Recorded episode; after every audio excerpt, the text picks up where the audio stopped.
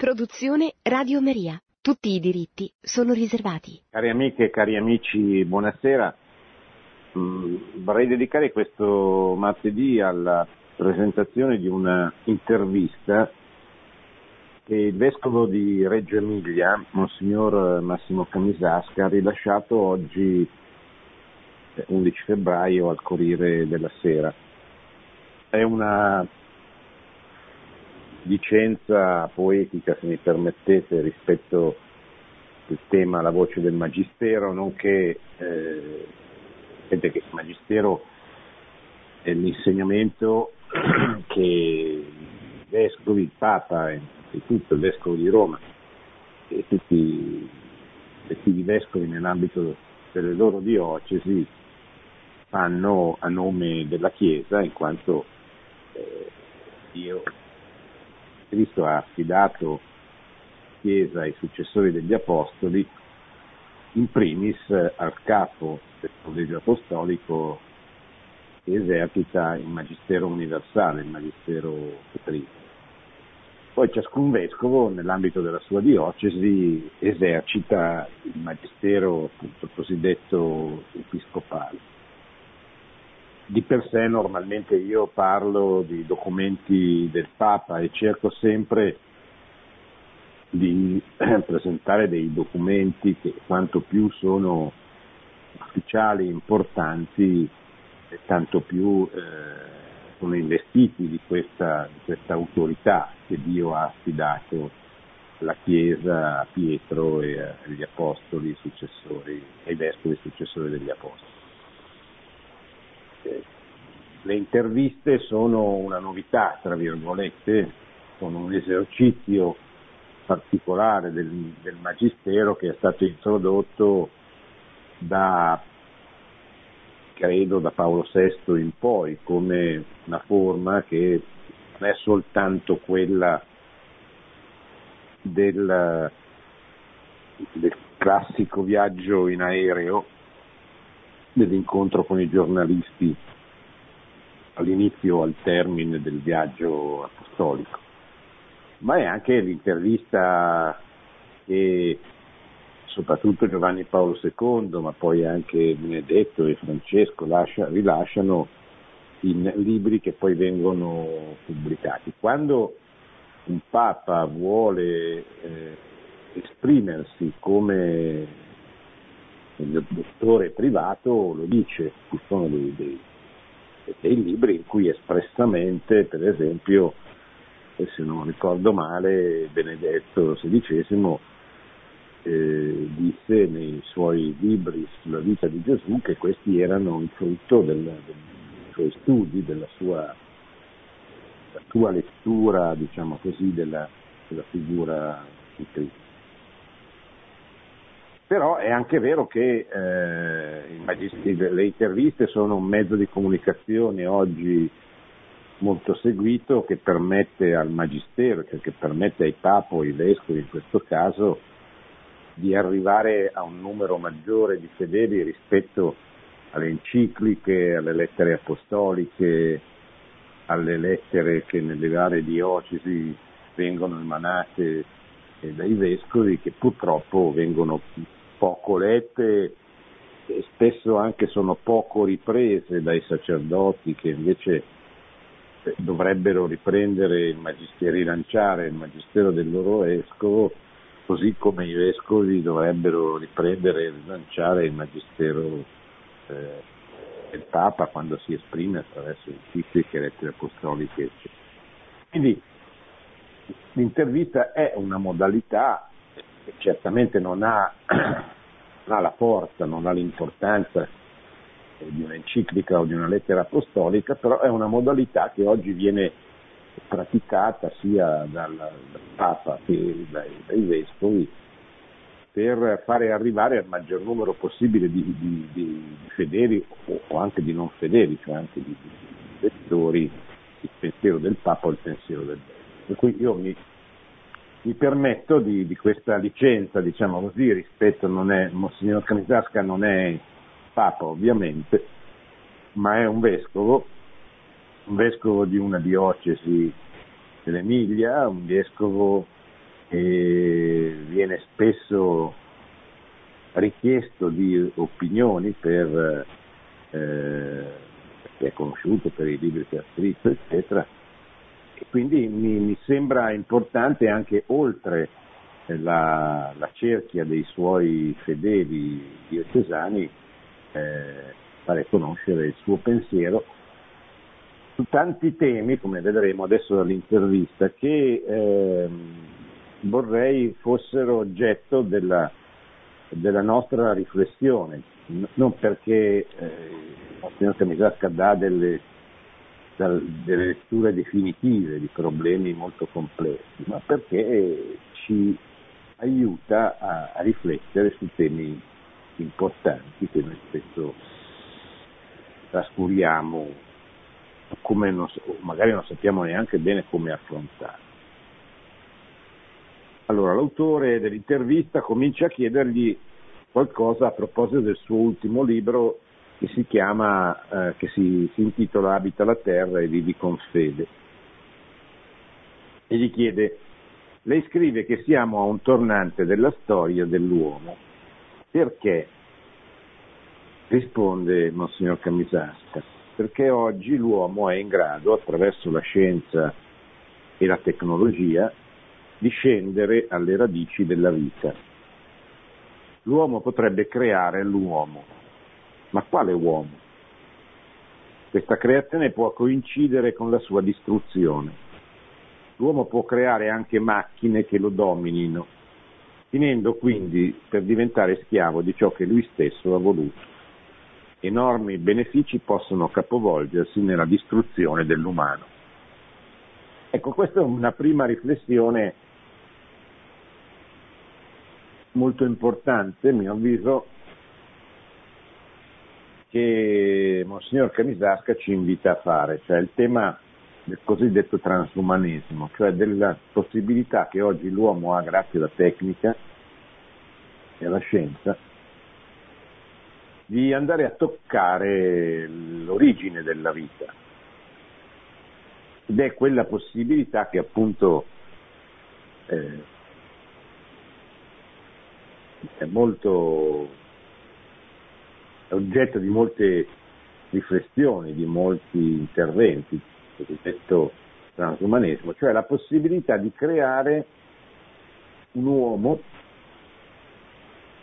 che eh, non viene al mondo attraverso le modalità previste da Dio e dalla natura che Dio ha creato, cioè dall'incontro fra un uomo e una donna, ma eh, attraverso altre modalità prodotte, inventate dall'uomo stesso. Cosa ne viene fuori? È una domanda molti casi ne viene fuori certamente un uomo, Dio si, si, si piega, è come se Dio si piegasse di fronte a questa violenza umana per eh, infondere comunque l'anima dentro un corpo creato attraverso una modalità non naturale, è il caso della, della, della fecondazione artificiale, dove sappiamo che per questo, per questo motivo la Chiesa la condanna anche nel caso della fecondazione omologa, perché non viene eh, rispettato il progetto originario di Dio attraverso cui la vita viene trasmessa, cioè l'unione, l'unione coniugale di un uomo e di una donna, di un marito e di una moglie che si uniscono proprio fisicamente, corporalmente, diventano una cosa sola affinché da questa loro unione nasca una vita, una nuova vita. Ecco, questo eh, nella, fecondazione, nella fecondazione artificiale viene sostituito, lo sperma può essere eh, comperato in una banca, inserito eh, in, in, un utero, eh, rimanere anonimo, eh, la donna rimane incinta, il padre eh, non, non, viene conosciuto se non c'è una, un'esplicita richiesta. Questa è una delle modalità, ce ne sono altre. La tecnologia eh, permette e permetterà, andando avanti, molti altri interventi di questo genere. Eh, si tende cioè a, a sostituirsi a Dio nella trasmissione vita. Questo è un problema enorme perché si, si usa la tecnica, che è una buona cosa, eh, si usa la scienza, che è una buona cosa, per fini che poi vengono utilizzati contro l'uomo stesso. Cioè, l'esempio classico può essere l'energia atomica è una buona cosa, ma se poi viene usata fare delle bombe che fanno scomparire intere città, eh, una buona cosa viene usata in modo proprio. In questo caso tutte le forme di, eh, di scienza e di tecnologia che vengono usate per sostituirsi alla vita non sono una, una, condanna della scienza e della tecnica in quanto tali, ma del modo con cui la scienza e la tecnica vengono usate in un caso specifico. Gli sconvolgimenti sembrano riguardare anche la Chiesa. Come la si governa al tempo dei due papi? Qui l'intervistatore passa un po' di palo in frasca, è un po' una caratteristica dei giornalisti di oggi, eh, la superficialità e quindi anche la banalità del modo con cui vengono posti problemi così grossi eh, che vengono affrontati in tre righe e mi permetto anche di dare delle spiegazioni ulteriori perché sennò non capiamo. Purtroppo l'intervista non è una delle interviste che vada in grande profondità. Eh, necessariamente neanche colpa del giornalista, è un problema magari di spazio, se spazio il giornale non glielo dà, non può, può che, che, che tagliare, tagliare, tagliare, quindi semplificare fino al punto di diventare semplicistico, semplicistica l'intervista che produce. Ma comunque andiamo avanti. Risposta, non ci sono due papi, c'è un papa solo, Francesco. Il ministero Petrino ha assunto negli ultimi decenni una rilevanza mondiale sempre più vasta. La voce del Papa è ascoltata e contraddetta in tutto il mondo. I giornali non, parlano, non solo parlano del Papa, ma ne creano anche un'immagine. Se, ma il Papa deve essere libero da ciò che il mondo pensa di lui. Egli deve essere eco della parola di Cristo. Certamente tale parola avrà anche un influsso politico, ma non deve pensare a questo. Allora, intanto cosa risponde Monsignor Chemisasco? Una cosa ovvia che però non è tanto ovvia. Eh, il Papa è uno solo, non è vero che ci sono due papi. C'è questa tendenza attraverso i film, attraverso i blog, attraverso i social, a indurre gente a pensare che ci siano due papi eh, in contrapposizione l'uno con l'altro è un, un'operazione a cui i giornalisti si prestano perché fa, fa, fa gossip, fa, fa, audience, fa tira lettori. Eh,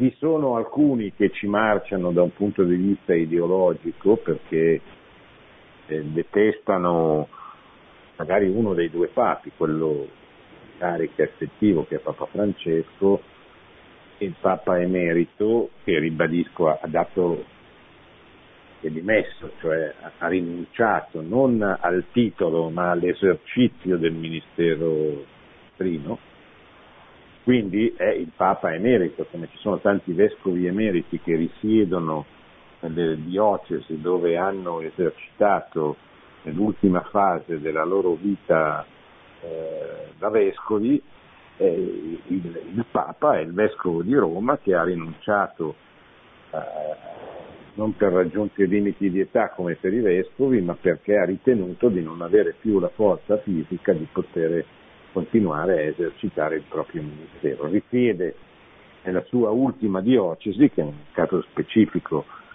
è Roma come capitale della cristianità, e, eh, e però tutta l'autorità gli rimane il titolo di Papa Emerito, come Emerito nella spettiva diocesi, ma tutta l'autorità ce l'ha soltanto il Papa effettivamente. Quindi questa tendenza di dire ci sono due papi e farci film piuttosto che giudicare su questa cosa serve soltanto o a creare una, un'emozione per cui il giornale o la trasmissione viene più seguita, il giornale viene più comprato o la trasmissione viene più seguita, oppure serve a eh,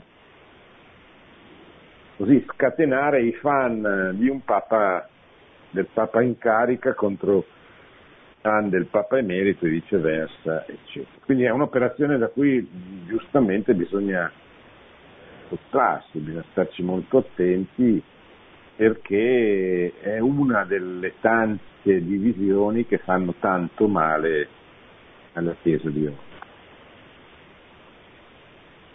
Eh, questo eh, risponde, c'è un Papa solo, dice, il Papa oggi è molto seguito, ma ha un influsso politico vero, certamente il Papa ha un'influenza sulla politica, non è questo però lo scopo dell'esercizio del Ministero di Chiesa.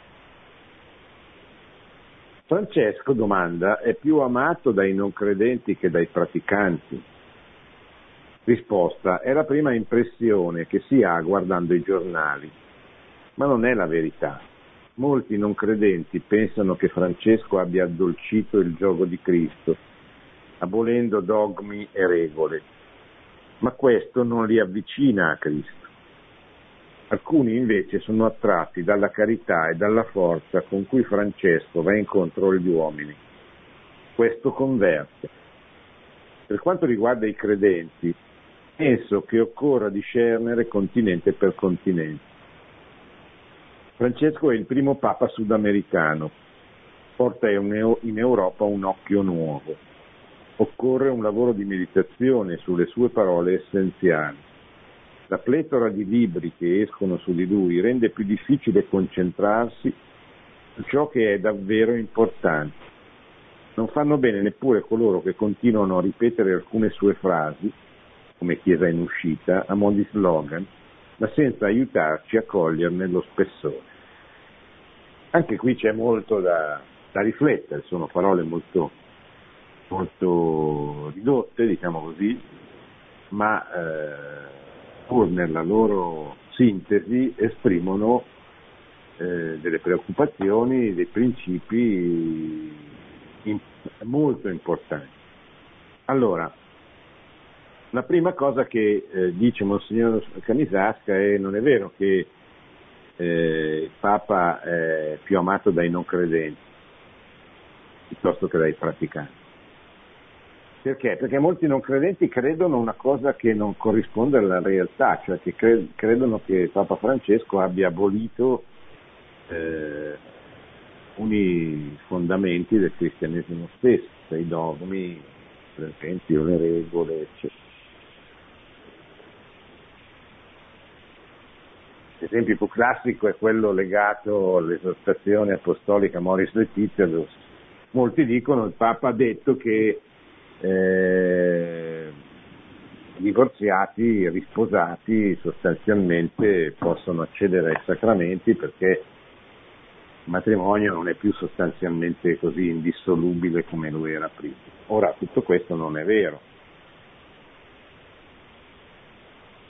Papa lo ha ribadito in un sacco di circostanze, eh, c'è semplicemente la volontà attraverso questo documento eh, di eh, accompagnare queste figure di divorziati e risposati attraverso un iter che eh, permetta loro di verificare, permetta al, a chi li accompagna, un sacerdote, che eh, verifichi la loro condizione, cioè verifichi che ci possano essere, possono essere dei casi in cui queste persone per, eh, diverse, per diversi motivi eh, non sono in stato di, eh, di peccato grave e quindi possono accedere ai sacramenti. Non sono in stato di peccato grave perché non ne hanno la, la, cioè non hanno la consapevolezza della loro, della loro azione. Questo è eh, eh, una, una, cosa che, che, è descritta molto bene, al di, al di là degli abusi, cioè che poi ci sono gli abusi di molti che approfittano di questa osservazione che è contenuta in una nota di un capitolo di documento pontificio è molto vasto, molto grosso, molto bello anche nei, nei temi che, che, vengono affrontati e ripresi rispetto al magistero precedente, sviluppati, ampliati, aggiornati. Poi c'è questa piccola parte che viene isolata e sembra che sia il tutto di un, di un, di un tentativo che invece la Chiesa fa di ribadire ha fatto, scusate, eh, di ribadire il principio dell'indissolubilità del, del matrimonio, di ribadire la bellezza del matrimonio, il suo valore non solo sacramentale ma anche umano, il ribadire, il rilanciare la bellezza dell'amore umano fra un uomo e una donna in una situazione di profonda crisi, soprattutto in Occidente, dove eh, il matrimonio non viene più valutato non solo nella sua importanza come luogo dove, dove si, si, si, trasmette la vita, eccetera, ma anche proprio nella sua bellezza. Cioè il, il dono reciproco che l'uomo e la donna si fanno eh, nel, nel matrimonio è un dono esplicitamente voluto da Dio, che possiamo verificare rileggendo semplicemente eh, le prime pagine della Genesi, del primo libro eh, della Bibbia, per, per capire come, come, Dio quando, quando, ad Adamo viene eh, fiancata Eva come carne della sua carne, Dio abbia proprio voluto fare eh, grande dono al primo uomo per eh, eh, riempire la sua vita, questa è carne della mia carne, questa non è semplicemente come gli animali che sono stati creati nei sei giorni, nei giorni precedenti della creazione, ma questa è, è carne della mia carne, è colei con cui io potrò veramente stabilire un'alleanza speciale per, per sempre, cioè per sempre, per, tutto, per, tutta la durata della mia vita. Ecco, eh, Amore Letizia vuole essere una, una riflessione che rilanci la bellezza di questo progetto divino, un po' come fece San Giovanni Paolo II nei primi cinque anni del suo pontificato, quando dedicò le bellissime catechesi sull'amore umano nel mercoledì dal 1979 al 1984 proprio per mostrare a tutto il mondo la grandezza, la bellezza del progetto di Dio attraverso la, la, la sessualità, attraverso l'uso della sessualità dentro il, il, matrimonio come, segno di questa alleanza nella carne tra l'uomo e la donna che è la caratteristica eh, della vita, vita sociale, della vita di relazione degli uomini e delle donne da, da, da sempre e, e, per sempre, che è oggi messa pesantemente in discussione, non soltanto dall'ideologia del gender che vuole addirittura negare l'esistenza di una, eh, di una natura che in qualche modo rappresenti scopo della vita per maschio per la femmina, ma proprio anche dalla prassi, cioè oggi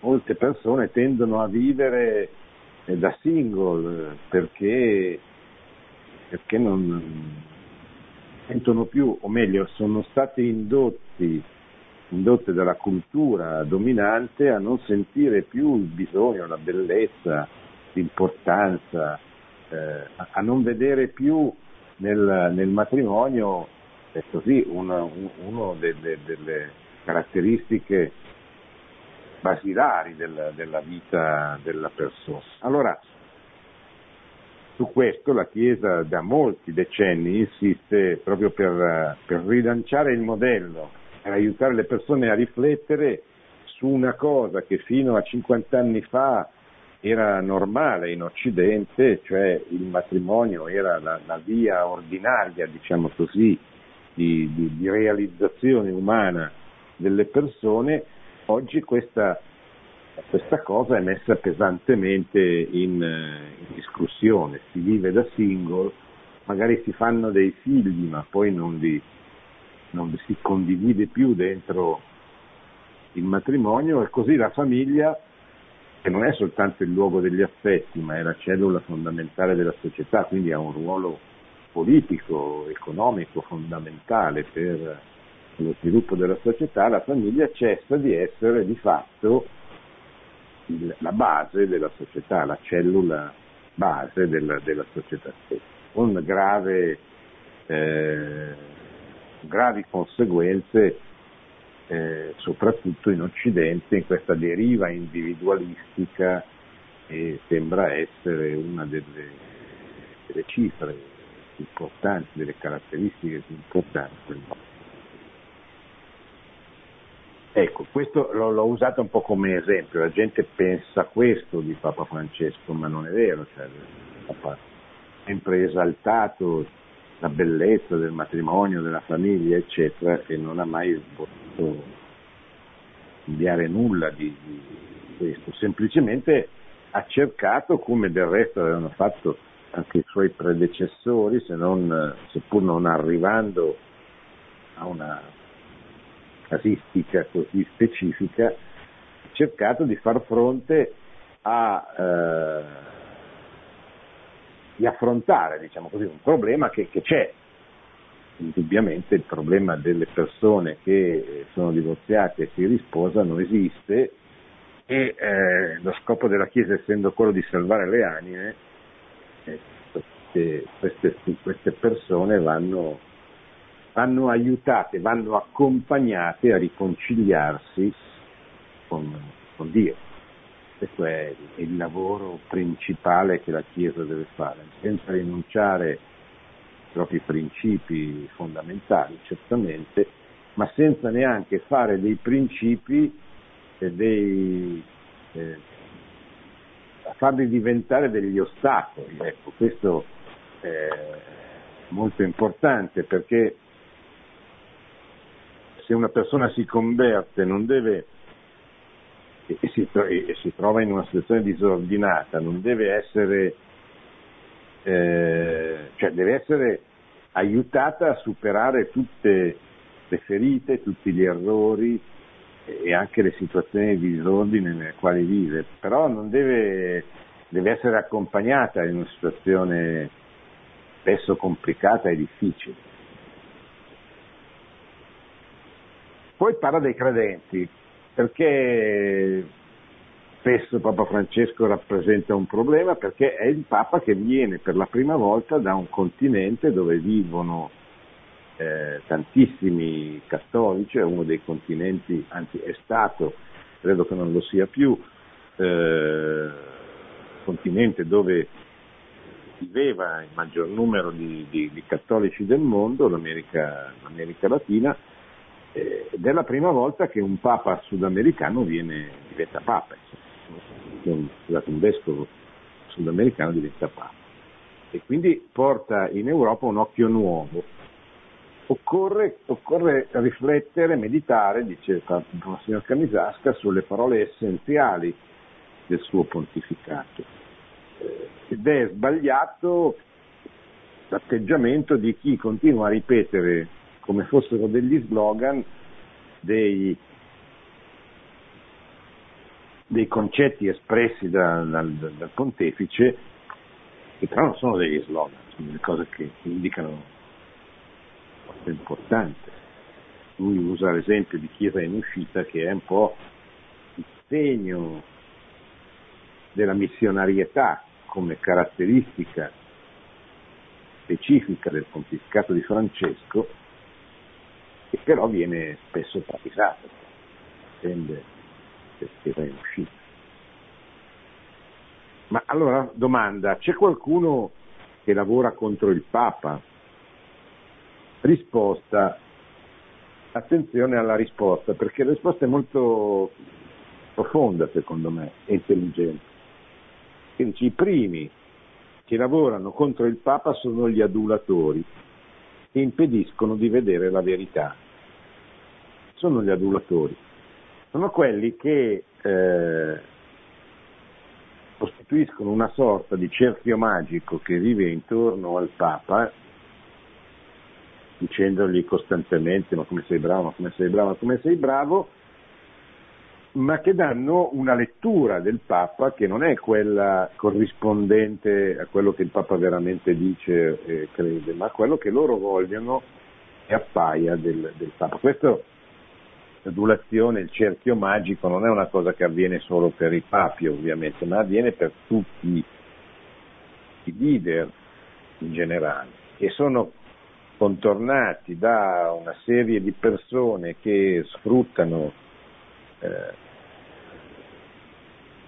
il ruolo di leader, in questo caso del Papa, per, eh, per propri progetti o di interesse personale di bassa lega oppure per un interesse ideologico, perché nel caso specifico tendono a usare il Papa per far passare una propria linea interpretativa che però non, non sempre corrisponde al pensiero autentico.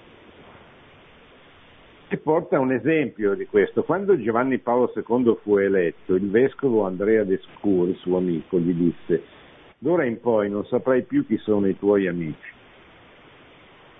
Era un'esagerazione, ma conteneva una verità. Sono cioè contenere la verità e ti stai attento perché tutti quelli che ti adorano, quelli che continuano a dirti che sei bravo, che ti stanno intorno, non sono necessariamente tuoi amici. Ci sono poi coloro che sono a priori per o contro, senza fare la fatica di entrare nelle parole di questo pontificato. Purtroppo eh, è un dato certo di fatto che questo pontificato, come avviene per tutti i pontificati, ma in questa, questa circostanza in maniera molto più eclatante, in modo più visibile, ha creato, sta creando, ha creato una divisione. Ha quelli che qualcuno chiama i super bergogliani e quelli che sempre questo qualcuno chiama gli anti-bergogliani. Ma c'è anche chi vorrebbe canonizzare ogni parola del Papa come se fosse uguale ciò che dice sull'aereo o in un documento solenne. Anche qui eh, la battuta del Papa in aereo non è l'equivalente di un'enciclica, di una lettera apostolica, una battuta. Quindi non bisogna pensare che quello che il Papa dice in un'intervista così non valga nulla, perché il pensiero del Papa ovviamente e in qualche modo è magistero, nel senso che è il Papa che stabilisce ciò che è magistero. Se, se i papi, non è una novità di Francesco, stabiliscono che è importante rilasciare delle interviste perché questo permette che la parola del Papa arrivi veramente, entri veramente nelle case e nei, nei cuori delle persone che non leggono purtroppo i documenti ufficiali.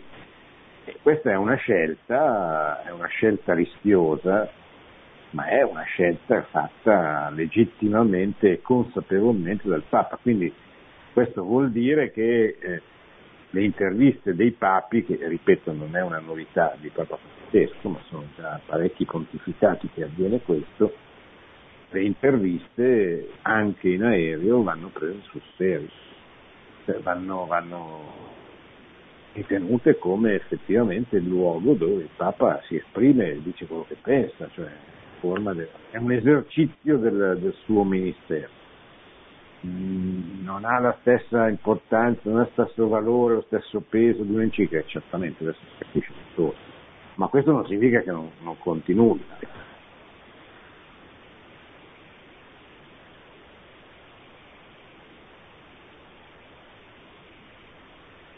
Non lo è, chiede il giornalista, cioè non è uguale quello che dice in un'enciclica rispetto a quello che dice in un'intervista.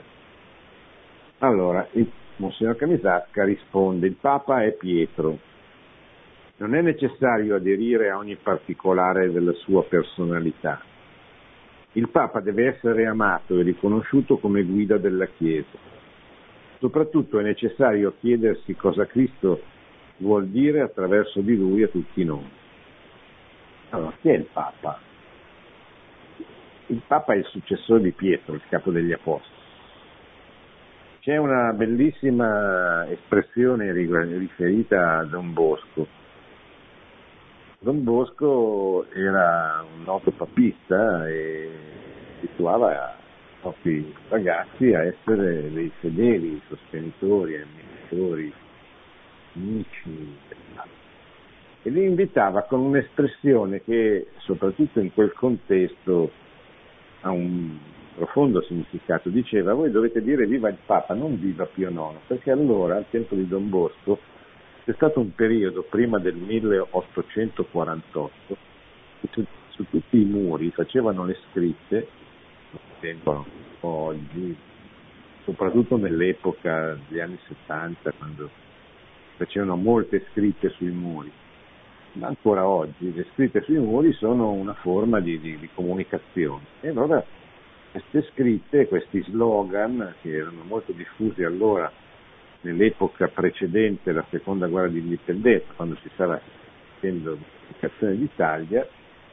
eh, Pio, IX veniva usato dalle forze liberali e massoniche, quelle che facevano che portavano avanti il risorgimento veniva eh, usato perché ritenuto come uno che avesse simpatia per eh, il processo di unificazione dell'Italia e veniva usato, cioè anche il Papa è con noi, viva Pio IX.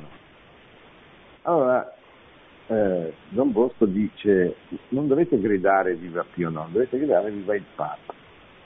Cioè, non è Pio IX piuttosto che Paolo VI, piuttosto che Francesco, piuttosto che Benedetto, dobbiamo ma è Pietro, è il capo degli apostoli e eh, in determinato periodo della storia è Pio IX, 50 anni dopo è Giovanni XXIII, 50 anni dopo è Benedetto. È il Papa che noi dobbiamo seguire, non un Papa, quel Papa, questo Papa. Purtroppo c'è, eh, soprattutto all'interno, anche all'interno della Chiesa, c'è questa mentalità molto ideologica di, eh, dire, di contrapporre un Papa a un altro, quindi di usare un Papa contro un altro per dividere invece che per eh, favorire la continuità tra eh, diversi pontificati che si succedono nella storia della Chiesa.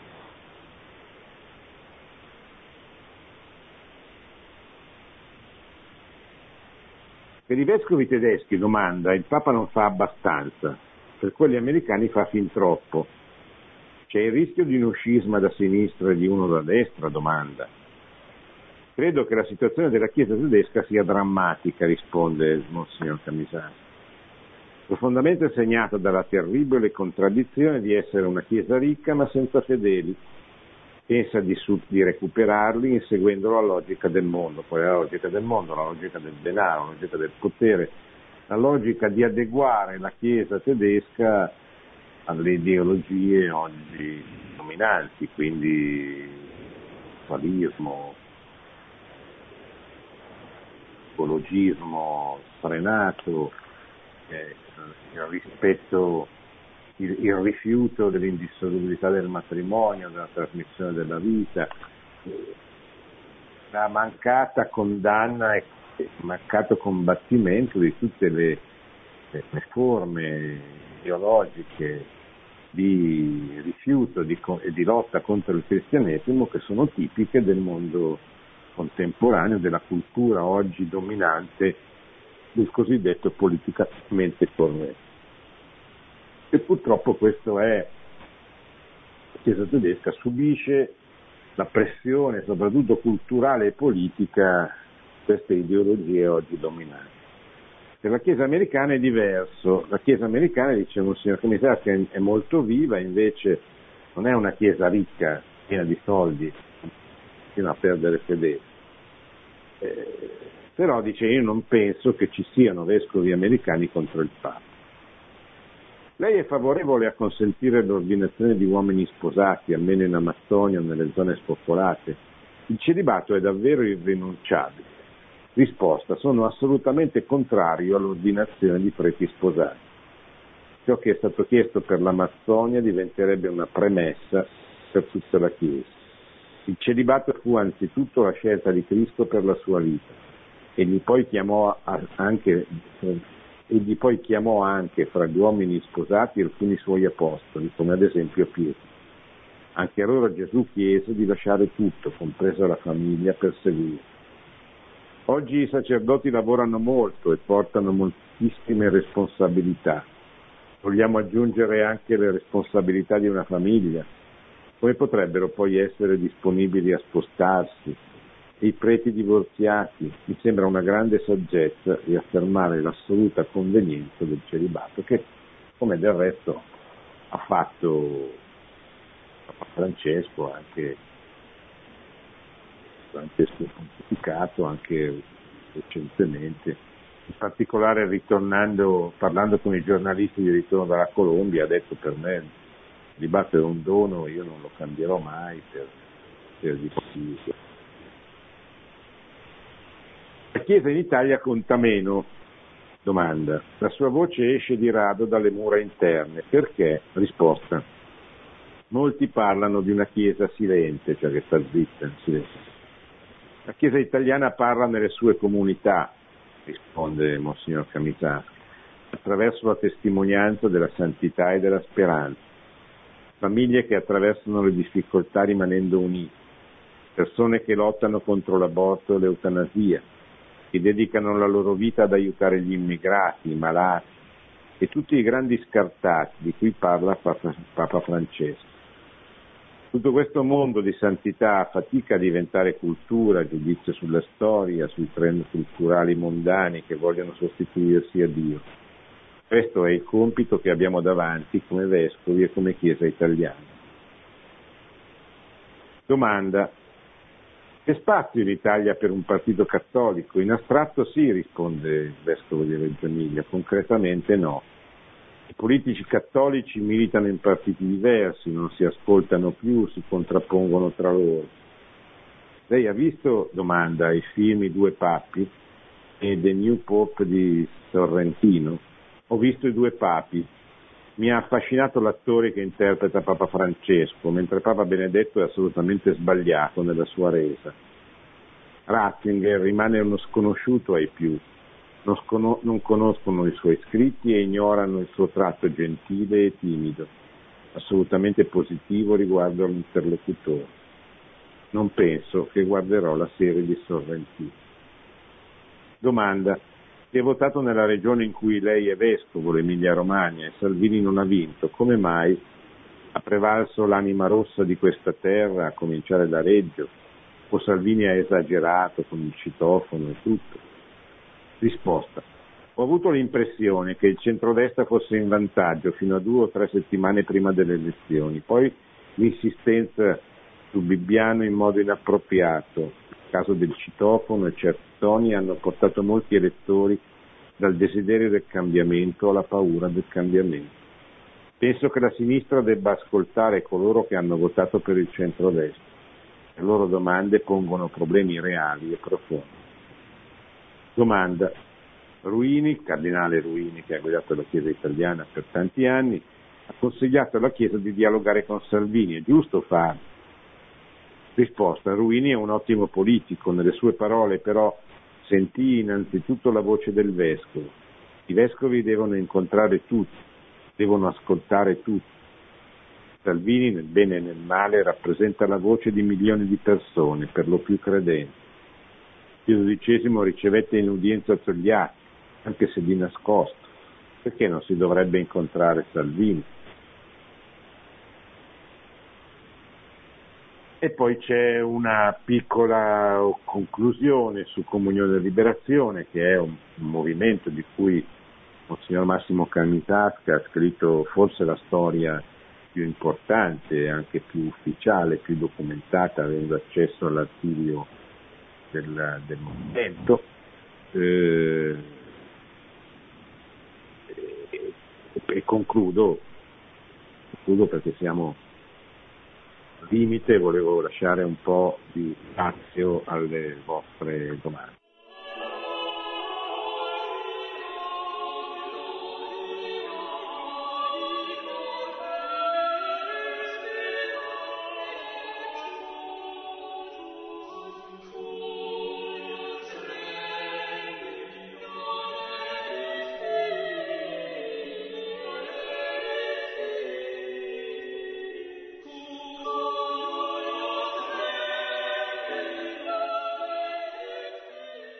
Pronto? Pronto? Prego. Sì, da dove pronto? chiama signora? Eh, Prego, prego, è in linea. Da Sì. dove? Da Oristano. Sì, prego signora, mi Sì. dica. Ehm, a proposito di quanto si diceva in trasmissione mh, per il fatto che mh, molte persone possono apprezzare di più un papa o un altro, eh, io direi invece che altri che sono mh, forse meno superficiali e più radicati partono dal fatto che si segue Cristo e che alcuni, alcuni papi possono portare ecco, disorientamento perché mh, pare non seguano esattamente Cristo, ecco, solo questo, non, solo questo. Sì. Ma vede, nella storia della Chiesa di duemila anni eh, ci possono essere stati, anzi ci sono stati dei papi, soprattutto durante i secoli del, del Rinascimento, che possono avere relativamente al loro comportamento umano dare, aver, aver dato quell'impressione che lei dice. E allora lì normalmente si tendeva, si tende, si tendeva a dire, però guardate, c'è un conto all'insegnamento del Papa, un conto è il suo comportamento nella vita privata, eccetera. Nel Novecento noi abbiamo avuto una serie ininterrotta di papi santi. E questo rende straordinaria la funzione che il pontificato ha, esercitato. Pensate soltanto a San Pio X, inizio secolo. Eh, Pio XII è venerabile, quindi è in corso la causa di beatificazione. San Giovanni XXIII, San Paolo VI, San Giovanni Paolo II. Quindi praticamente tutto il Novecento è ampiamente coperto dalla santità dei papi e anche gli altri che papi, che santi non, sono stati canonizzati per adesso, sono papi di una straordinaria, cioè, pensate a Leone XIII, a Pio XI. Questo rende difficile poi fare i papi per chi viene dopo questi straordinari e grandi esempi. Da un certo punto di vista noi siamo ormai abituati ad avere non solo un riferimento dottrinale ma anche un riferimento personale nella vita. Ecco, quello che mi, mi, sembra giusto dire è che noi dobbiamo cercare di guardare il Papa, la funzione che esercita, poi se abbiamo anche un Papa eh, tanto, tanto di guadagnato, siamo ancora più contenti, eccetera, ma il Papa va difeso, va promosso perché è il, è il Papa. Oggi c'è questa tendenza nei confronti eh, Papa Francesco che ha una cultura diversa dai suoi predecessori, proprio perché come diceva Monsignor Camisasca viene da un continente diverso dal continente europeo, una cultura diversa, con delle modalità diverse. E qui in Europa magari siamo tentati di guardare con difficoltà, di, di, di accettare, oppure di eh, esaltare suo modo in maniera indiscriminata e oggettivamente anche impropria, come sempre il signor Camisasca sottolinea. Ecco, tentiamo di, di, riportare il Papa al Papa, cioè il Papa ha una funzione specifica al di là di chi poi lo incarna, incarna questa figura istituzionale particolare. Pronto? Buonasera professore, eh, Buonasera. io sono Silvana e chiamo dalla Basilicata. Eh, lei stasera ha anche parlato del matrimonio. Eh, io sono felicemente sposata da quasi 30 anni ehm, e rifletto proprio sul fatto che è facile vivere con un uomo e una donna che si sono uniti in matrimonio e che reciprocamente sono fedeli e si rispettano. Quindi, come ha detto lei, dono reciproco che l'uomo e la donna si fanno nel matrimonio. Ma io le dico sinceramente che ho serie difficoltà nel trovare le parole giuste eh, nel sottolineare la sacralità e l'indissolubilità del matrimonio, quando una donna unita in matrimonio e con figli mi dice soffrendo di essere tradita dal marito, che non è più rispettata e che quindi viene violata la sacralità del matrimonio. Quali parole lei mi suggerisce in queste circostanze? La ringrazio ed ascolto per radio. Beh, eh, come in tutti i casi bisogna sempre andare a vedere il caso specifico, anche se questo caso specifico è molto frequente. La prima cosa da verificare è se il matrimonio esiste, se c'è, se è valido. Se è valido bisogna imparare a non perdere la speranza. Dio è garante di quel matrimonio se quel matrimonio valido. Bisogna perdonare, e non lo dico con superficialità perché perdonare è la cosa più difficile che si non la possa imparare a fare. Però bisogna perdonare. Il perdono è la strada attraverso cui il matrimonio si, si, si ricrea o, o, si mantiene, si difende.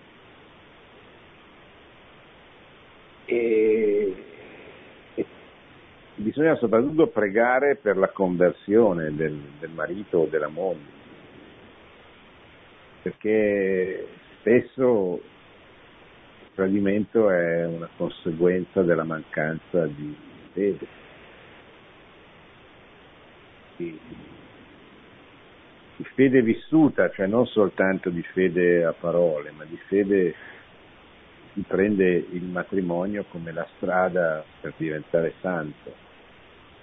Questo comporta dei sacrifici e delle rinunce,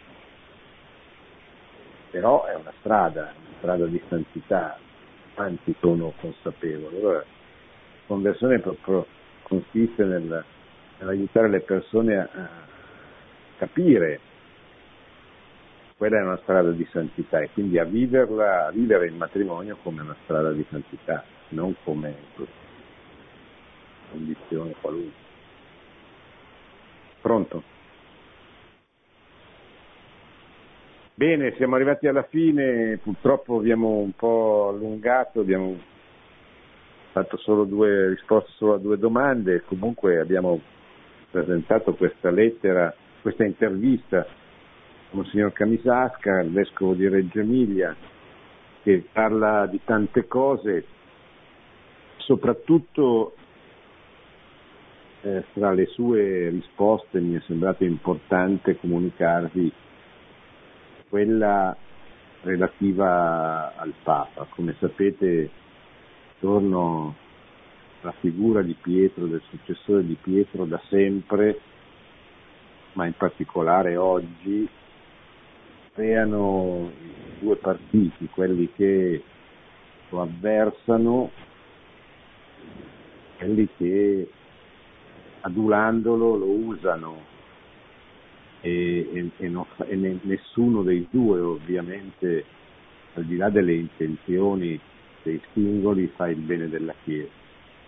E questo avviene perché eh, ciascuno vede nel, nel Papa eh, la sua umanità e non vede nel Papa quello che anzitutto il Papa è, cioè il successore di Cristo, il vescovo di Roma chiamato a governare, a guidare la Chiesa universale. Ecco, noi dobbiamo eh, dare un grande, una rilevanza pubblica a, a, a, alla figura del Papa, dobbiamo aiutarci e aiutare a capire che Pietro è il fondamento dell'unità della Chiesa. Pietro come successore di Cristo, non Pietro come eh, singolo persona che ha le sue caratteristiche, la sua cultura, il suo stile, che può esserci simpatico, può essere diciamo, in sintonia con la nostra cultura e con il nostro stile, ma, ma può anche non essere.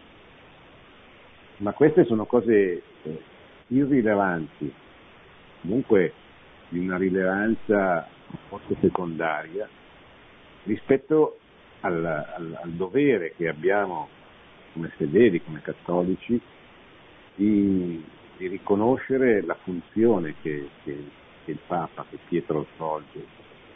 Ecco, dobbiamo metterci insieme eh, fra persone che capiscono questo e capiscono anche la situazione di grande difficoltà che vive la Chiesa in conseguenza di questa ferita, di questa lotta che avviene al suo interno tra eh, i sostenitori eh, impropri e aduratori del Papa e i suoi avversari. È una lotta che fa solo male perché divide, ferisce e impedisce alla Chiesa di essere testimone del, del messaggio di Cristo che possa aiutare la grande maggioranza anche dei battezzati, per esempio in Italia, la loro conversione. Perché mentre noi ci dividiamo all'interno della Chiesa, non dimentichiamoci che il 90%, l'85% degli italiani in Chiesa non ci viene e noi dovremmo usare le nostre energie per eh, rendere credibile il cristianesimo, per rendere attraente, affascinante il cristianesimo questi, questo 80%, questo 90% che in Chiesa non ci viene mai.